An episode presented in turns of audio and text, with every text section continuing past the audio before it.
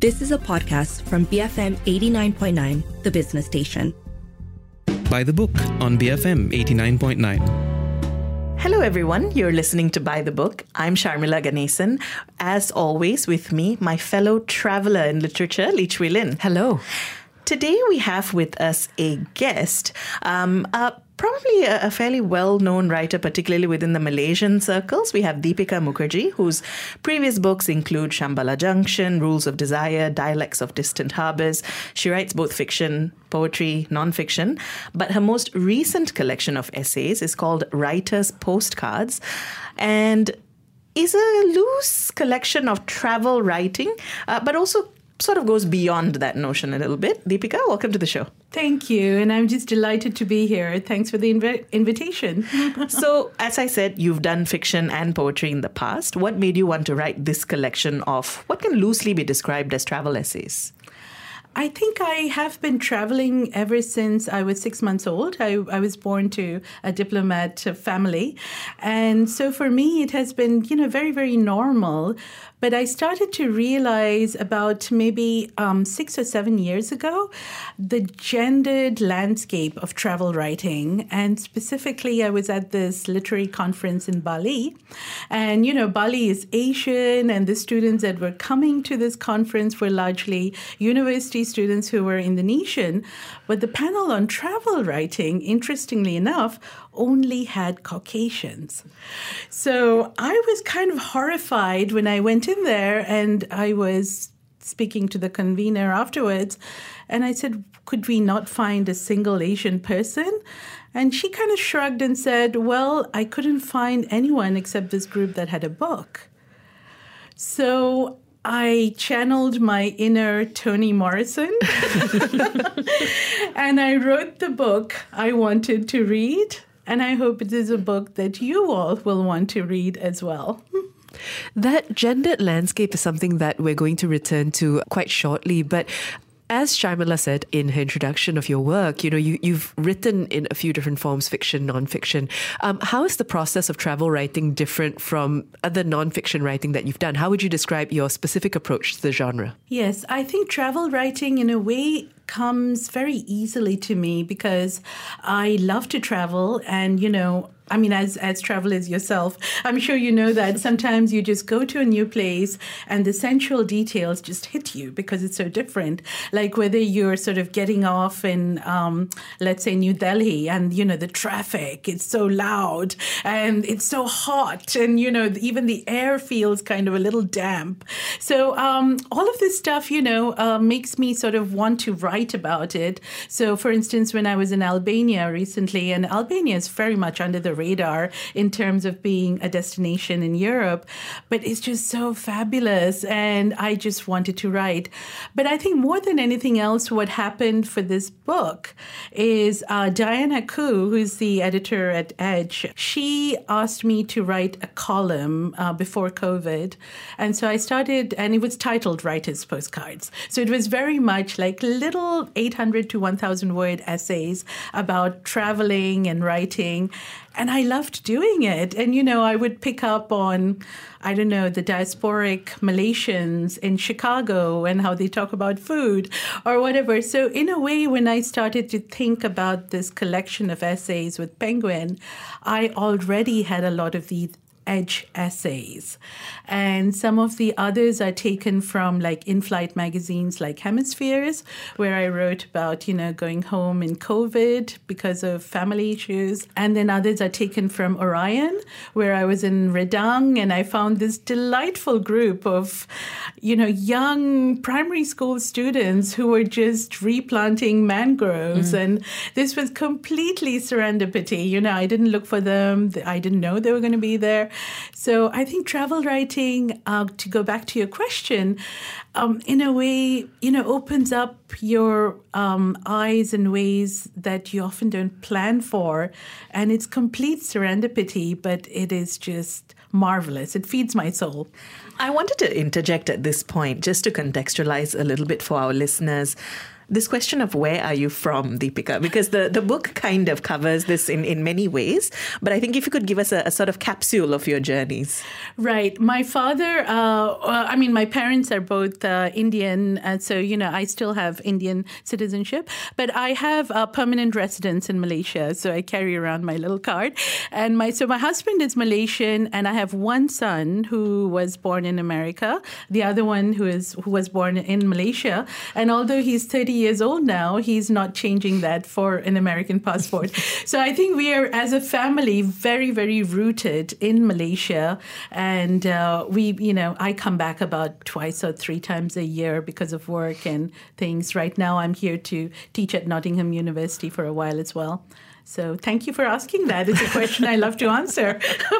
and it's very relevant, I yes. think, to, to the book and where it's set. Oh, and also, sorry, yeah. And I also have a permanent residence in the US. So actually, home is Chicago now for 12 years. Yeah. So your writing, um, and now that we have that context, I think it's easier to understand why your, your writing intersperses personal narratives with global or political events and then situates these within the different places you travel to, but also the different places you've lived. Mm-hmm. What's your process of balancing these out to capture a sense of place and travel while also rooting it in your own life and experiences? I think for me, it's more meaningful, and perhaps it's also the way that I find women writers, um, you know, sort of look at travel writing. You you really can't detach yourself from where you are. So my personal experience, let's say of China, you know, um, and if you read that essay, it started off as something that was, um, you know, very very reluctant move and expatriation. I was a trailing spouse. I didn't want to be a trailing spouse. But as, you know, my life evolved in China, it just became magical. And, you know, all these stereotypes that you hear about the Chinese people, their government, all of that kind of dissolved as I worked with Chinese um, students in universities and taught sociolinguistics. So, in a way, I couldn't really write about China or even Tibet without divorcing it from my personal experience there and just kind of tag it to a bunch of stereotypes. I mean, that would make no sense.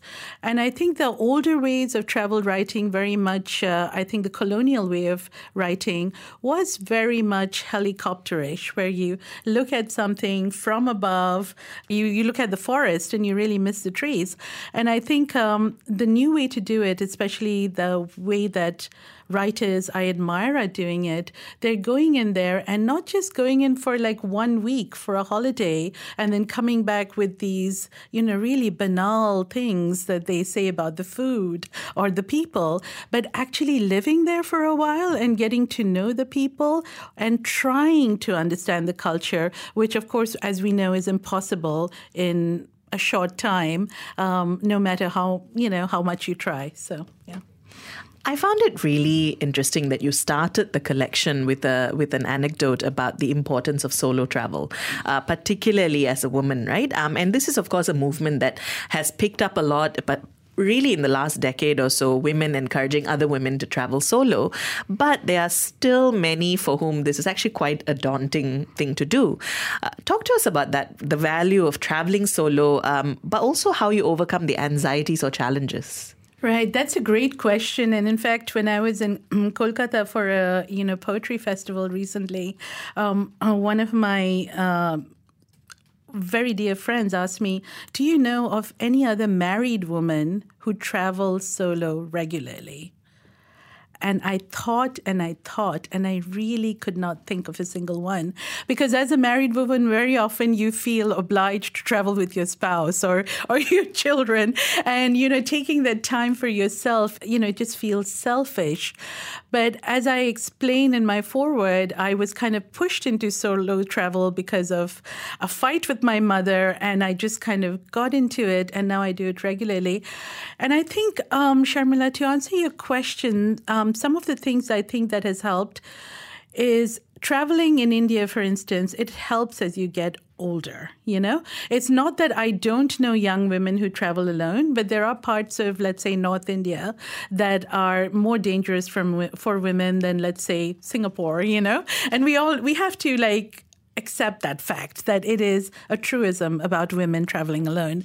But at the same time, I think, you know, even if you live in a place like Chicago, there's so much gun violence all the time. What does that mean? Do we not live there? We just find our ways to, you know, work around that. I think young women now, whether it's like women's groups who travel alone or women who travel absolutely on their own. They have devised a way of doing this so that they pre-plan things, which really helps, so that you're not stuck in some you know hillside in the middle of the night with no way to get anywhere. Um, and they have like all these plans for uh, people that they can contact and you know and i think it's it's perfectly safe nowadays to travel a lot of the world just because there are hotels that have opened up floors that are for women only, or you know, um, they have things in place that allow women to travel with a large degree of comfort. So I would strongly agree with uh, I w- with the fact that it is becoming uh, very much a trend, and it should be you know, widely encouraged because it's been such a male bastion. I mean, even the word flaneur, you know, you it's usually mm. a man who's just like loafing about and doing nothing, but strolling. It's strolling. But women should have that same kind of permission, so to speak, and they should give themselves permission. It's not permission that they need from society to just, you know, lepak where they want. So that's one thing. Um, how has the fact that you are both a writer but also a sociolinguist and academic shaped the way that you travel and the lens that you bring to the spaces you travel to? Right. I think a lot of my travel is sometimes initiated by things like uh, a conference, you know, and like, for instance, this uh, trip here was started by this Nottingham University mentorship. So my writing um, is often symbiotic with my academic work. Um, and that's good because, you know, writing, I hate to say this to all our listeners who are listening with bated breath, it doesn't pay you to travel the world. Academic um, uh, you know, things often do, and especially if you have a you know academic position and you can get some sort of grants and things that will often allow you to do your own thing. Writing, I really think that there's a very very small percentage of people who earn enough from writing so that they can give up everything else and just do writing full time and travel as they want. So um, yeah, so I think that uh, to answer you, I hope I've answered your question. Basically, they sort of feed into each other, and I try to make my academic work pay for my travel writing. Yeah. Very practical and smart, I think. We're talking to Dipika Mukherjee, whose latest collection of writing, Writer's Postcards, has just come out. We will pick up the conversation against, uh, again after this. Uh, but let us know are you a fan of travel writing? Have you read Dipika's work? You can WhatsApp us 018 789 Tweet us at BFM Radio. Write to us at buythebook at bfm.my. Beautiful festive moments. BFM 89.9, the business station. Welcome back. You're listening to By the Book with Sharmila and Lynn, and we're speaking to writer Dipika Mukherjee about her latest uh, book, Writer's Postcards, which is a collection of travel essays spanning several years, several decades, in fact, I'd say, about all the different places that she's traveled to, lived in. Dipika, to pick up where we left off, um, you write extensively in the book about actually being a writer, specifically a writer who exists between cultures. What were you trying to capture with this? Oh, that's an excellent question. I think what I was trying to do with this really is what I sometimes feel is very unfair is that when you live in the West, as well, in the US as I do, um, there are a number of MFA programs. There are a lot of these little institutions like Story Studio, where I'm core faculty, um, which just have these public courses for people. But in Asia, that is really still very much um, a growing movement. So in Malaysia, we're lucky to have the Nottingham University campus that does offer a creative writing uh, course from the undergrad to the PhD levels. But if you are not a student and you just want to take some courses on writing, it can be a bit challenging. I mean, of course, people like Sharon Bakar offer courses, and there are a few other people in the landscape here, but it is not as easy uh, to do this. And sometimes I think what happens is that uh, whenever I am in Asia teaching creative writing, and I did that at uh, IIT Delhi uh, um, as well as you know I'm doing it now here. I feel that the students are just hungering for some kind of tips on you know how to publish how do you get into the literary life so when i wrote that essay that is in there about you know uh, the advantages of being um, an asian writer i really meant to sort of highlight that but because very often in these parts, you start off from a position of disability, like you feel that you don't have the ability to write because it's your second language, or you don't have the ability to publish because you live somewhere else that is not UK or the US. But now, with kind of the internet being all over and excellent um, online magazines, uh, well, and publications like Mekong Review, you know, which are really on par with some of the best in the world there are so many areas where you can send your Asian stories. And we have so many stories that are still untold. One of my favorite things to teach in this part of the world is a course on myth and magic. Mm. Because we have so many stories and nobody knows them. I said earlier that we would return to this point because you we spoke earlier about the issue of gender um, mm-hmm. as a solo female traveler, but in the book it really goes beyond that because there are also many observations about the role of gender gender within different cultures and communities and how these might be evolving. It is, in fact, something that you, uh, again, draw comparisons to between what you observe as a traveler, but also what you've observed as a human as a woman um, you know as or a, a family a member. yeah. yes exactly. Um, and these are themes that you also frequently visit in your fiction. It, talk to us about why this was something that was important for you to have and include. Right. Um, I think uh, it's very important to me as a woman um, who is Indian and Asian and one who has a voice to talk about these things that perhaps uh, people, you know, do not speak of as easily, either because they're powerless or they just don't have the language, you know, to express it in exactly these terms. I'm not, you know, like putting myself, putting on a cape out here and saying, oh, here's Superwoman, you know, solving your problems. Not at all. But I think that um, we really have to check our own privilege in just even being able to do this because there are so many women in our own communities. And I address address this um, a little bit uh, on my essay on Choddi, my my own cousin, um, and how my own family, despite being as progressive as they were in my own life, and I was allowed to basically study anything I wanted. Um, and finally, I married the man I loved, even though there was some opposition at the beginning. But it wasn't true of somebody else who was like a first cousin.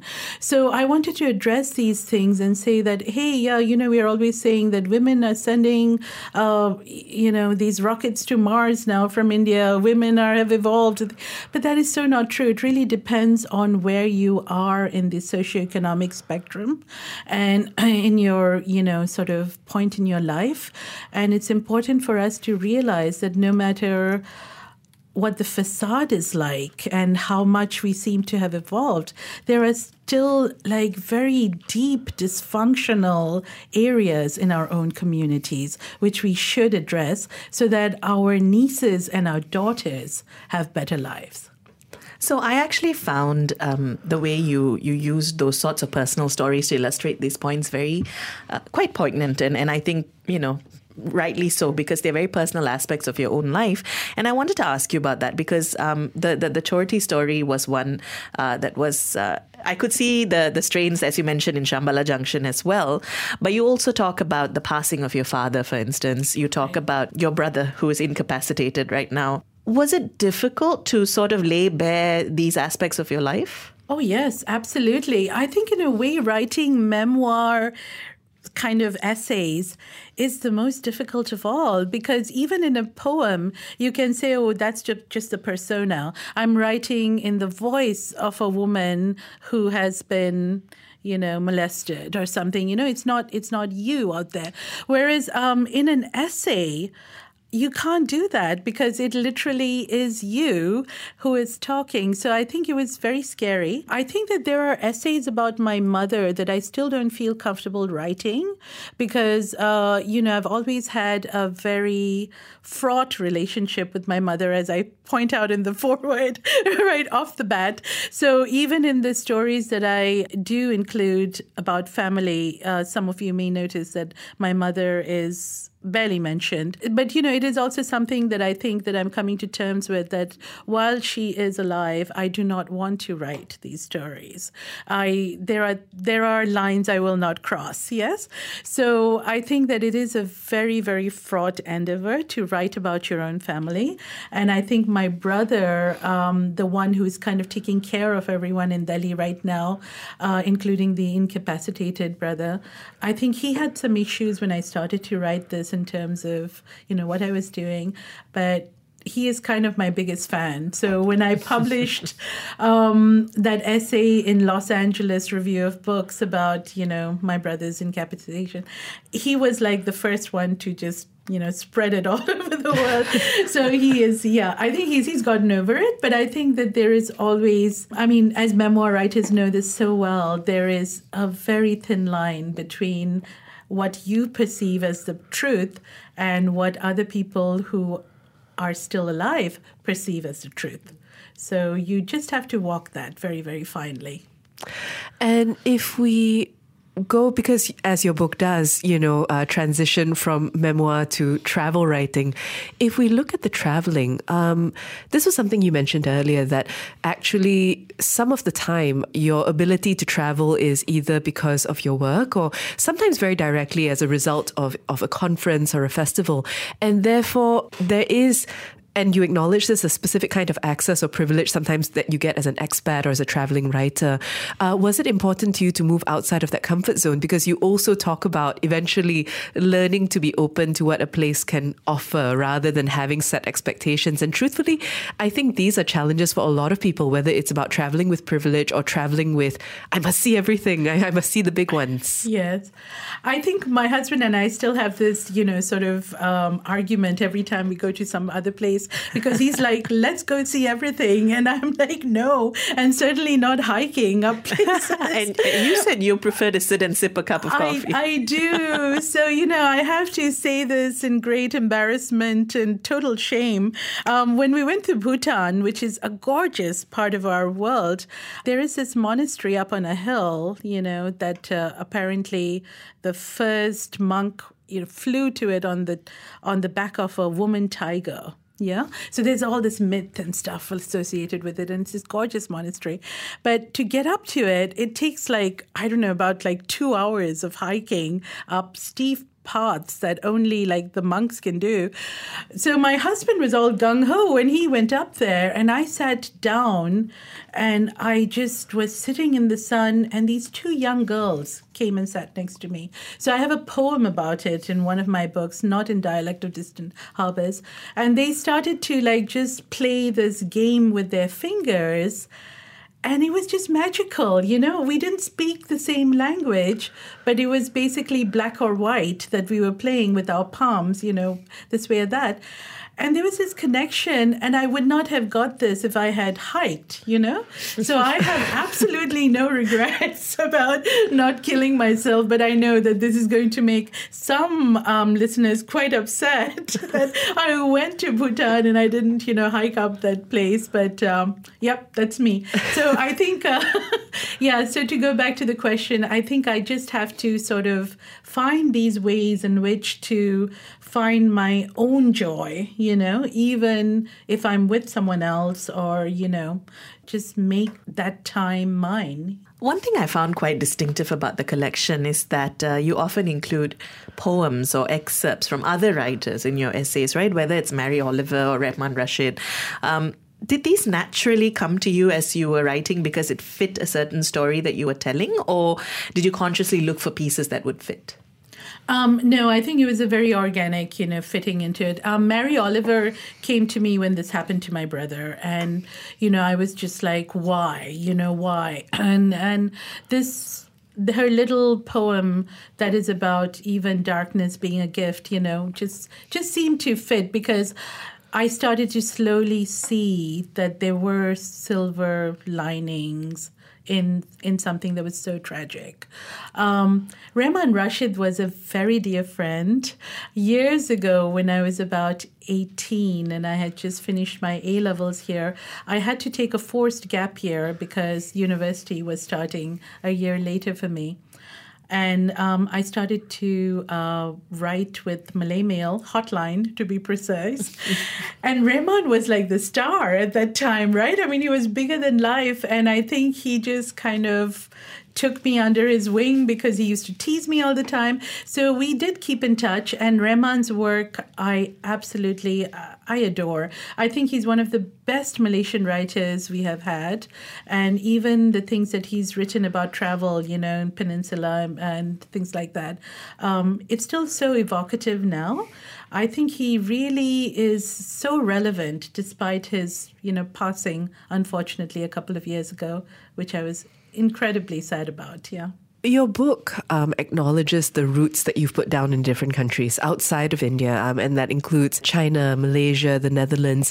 Are there specific places that hold a special place for you, and uh, where else would you like to go? yeah, I get asked that often. But you know, as I think I say somewhere in this book, the thing about um, travel is that uh, you sort of you're always pining for something that is not there. There is really no place on earth that is absolutely perfect.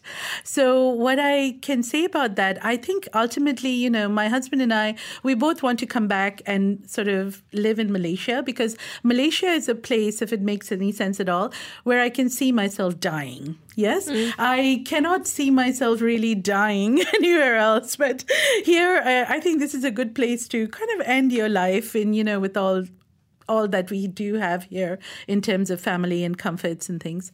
Um, so I would say that Malaysia is very high on the list, but I, I, you know, it's hard to choose. I absolutely love Amsterdam. I'm going there for like a book launch and uh, a talk and things. Um, I haven't been able to go back to Shanghai just because, you know, I haven't even really tried. You know, visas can be a little bit of a pain. Um, but yeah, I think. Chicago is just amazing. I mean, Chicago, we've managed to live there for 12 years. We've never lived anywhere else for more than four years at a time. I think Singapore was the longest for four and a half, but Chicago is just amazing. And Sharmila, you know, you visited recently. Yes, yes. It is actually really a fun city that I didn't expect to like as much as I ended up liking. Dipika, uh, we will continue the conversation after this with some recommendations, but we're speaking with Dipika Mukherjee, whose latest collection of uh, travel essays, personal memoir, um, is called Writer's Postcards. Let us know do you enjoy travel writing? Are you a fan of Dipika's writing? You can WhatsApp us 018 789 8899, tweet us at BFM Radio write to us at buythebook at bfm.my.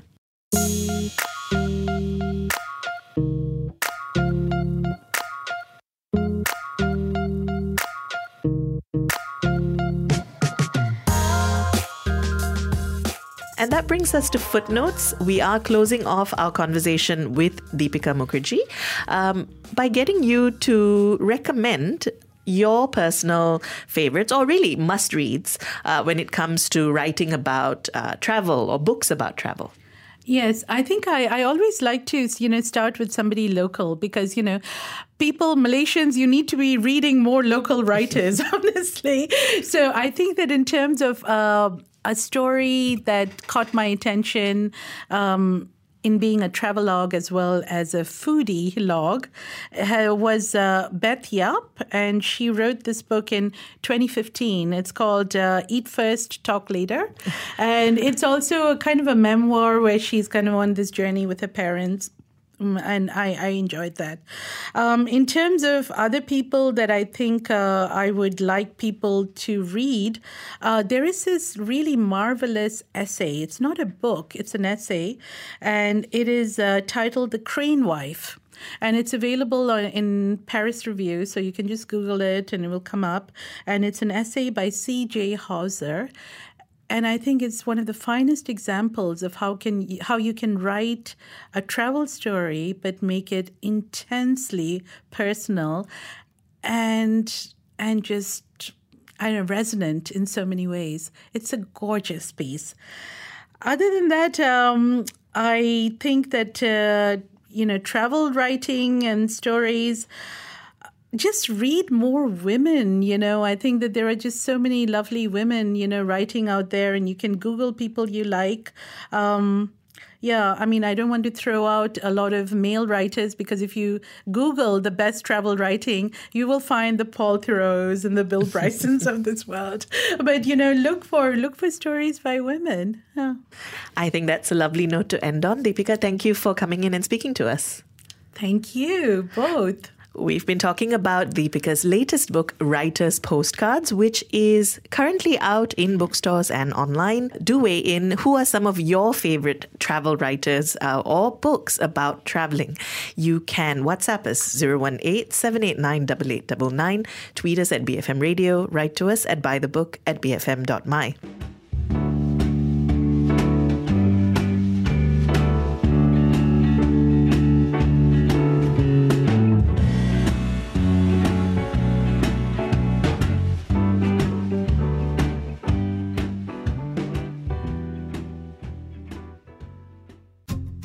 been listening to a podcast from BFM 89.9, the business station. For more stories of the same kind, download the BFM app.